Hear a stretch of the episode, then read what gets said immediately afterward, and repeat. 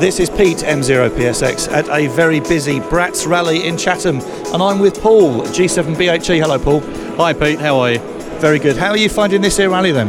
Uh, yeah, actually, it's really good. Uh, I'm enjoying it. There's loads of stands with connectors and uh, cables on, which is really what I was looking for today.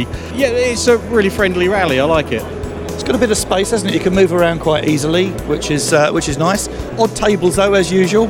Uh, lots of back issues of magazines from the 1950s and some valves I saw you looking at earlier. Yeah, no, I, I love a valve. It keeps the place warm. Do you know, there's a real diverse group of uh, stalls here today and uh, loads for people to be interested in. The RSGB are here, I see. Uh, Charlie from Ham Goodies is here as well. And uh, yeah, no, it's uh, really good. And Moonraker as well. That's a bit of a draw. It's always good to have a decent retailer. Actually, it is. Uh, that's where I got my antenna from earlier on, and uh, that actually drew me to this rally today in order for me to come and get an antenna because A, it was cheaper, I d- B, I don't have to pay for postage, so it's worked out really well. The only sad thing I have noticed is there doesn't seem to be a lot of bacon sandwiches. I haven't seen a single bacon sandwich, which I think is almost criminal. Well done to the team at BRATS, the Bredhurst Receiving and Transmitting Society, for a great 2018 rally.